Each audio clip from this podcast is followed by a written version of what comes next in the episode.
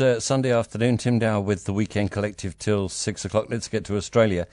And our correspondent Charles Croucher is with us. Good day, Charles. How's things? Uh, hey, Tim. Happy Sunday. Now, coronavirus uh, still going crazy in the States and now around Melbourne, as we've been hearing the last couple of days. Uh, suburb by suburb lockdowns, public housing towers, cops around the outside. Is this so?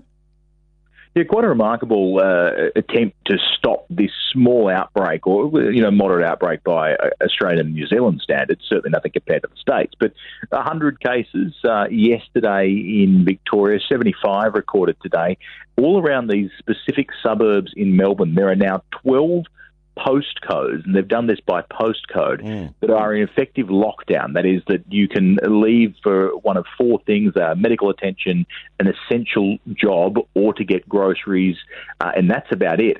Those public housing towers you're talking about, there are nine of them, some 3,000 residents in these towers.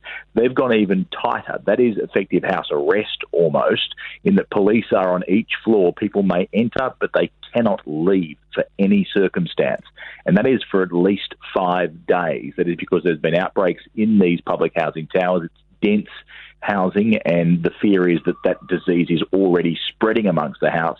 Uh, the housing areas, and they want them contained in that area. So remarkable to see the declaration yesterday. Within an hour, there were police uh, and 500 police across the nine towers in place on floors, at doors, and around the outside of these uh, these huge housing towers, stopping people from getting out.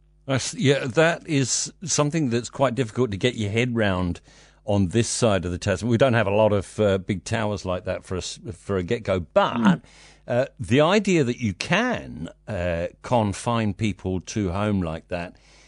And that you go to the extreme of putting cops around the outside, it's mm. you know it's like martial law. It is, and, and food to be brought in, medical attention's being brought in. Those that have jobs and can't go are getting paid to, to stay at home. But given the circumstances, you can imagine there's going to be a whole raft of health outcomes from this as well. It's pretty tough circumstances being locked down. These are often some of our most vulnerable in the community.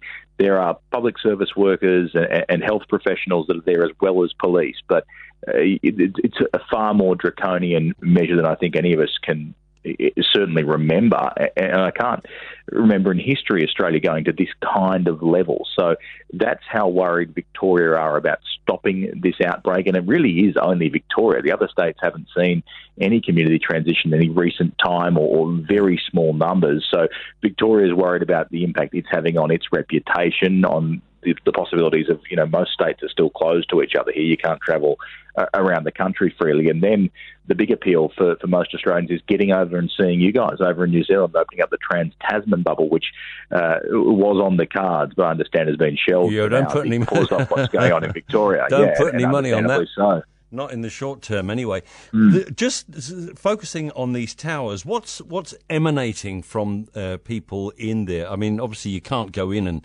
talk to people, vox pop them, or anything like that. But stuff must be leaking out on social media and so, uh, and so on about what they think. Plenty of that. Look, it's remarkable seeing people going home from work last night, but they'd been out at work on a Saturday. This had been announced, and effectively they were going in for the next five days, and that was that. There were people that tried to flee and get out, and some people said they'd booked hotels or just packed the car and got out before the police arrived. Uh, they're upset you know, I think all people are understanding this is a fairly exceptional circumstance with the pandemic, but this is a really different approach. They're angry, as, as we've said, this is uh, often the most vulnerable.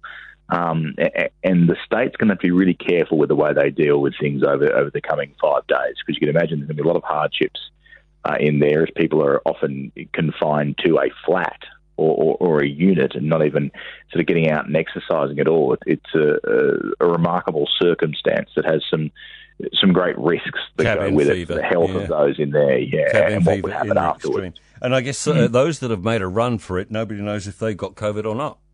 No, they and don't. where they've gone. And these towers are mostly inside those postcodes that are in, that are in lockdown. So uh, there are some pretty strict fines and punishments if they people from those postcodes leave or, or are caught leaving. But uh, it's not yet at the state where there are huge amounts of checkpoints, but there are police going door to door and checking cars that are entering. And this is stuff we haven't really seen inside a city when you've got one side of the street that is able to be open and operating with restrictions, but operating, and the other side that has to be locked down. Other states, how are they doing? Pretty well. The rest of the states doing well. New South Wales had uh, another dozen or so cases today. It may have even been high, 14, I think. All of those cases, though, are inside quarantine hotels. So uh, that's been the real guiding light for the rest of the states. And it's also remarkably where a lot of Victoria's cases have come from because of uh, some of the mismanagement of their hotels. Uh, and, and and the guarding situation there. New South Wales is now restricting arrivals by uh, international air to just 450. That came in last night. So 450 a day. People arrive, they go straight into hotel quarantine for two weeks. Uh, that's guarded by police and the military. And so far, we've seen little problems with people in those hotel quarantines, except they, they are often testing positive, but at least they're quarantined. And the other states are now eyeing an opening, which will happen uh, at the end of this week with Queensland back open to a lot of the states. Uh, the Northern Territory is similar, and effectively the rest of the country is getting on, but Victoria is the real worry here.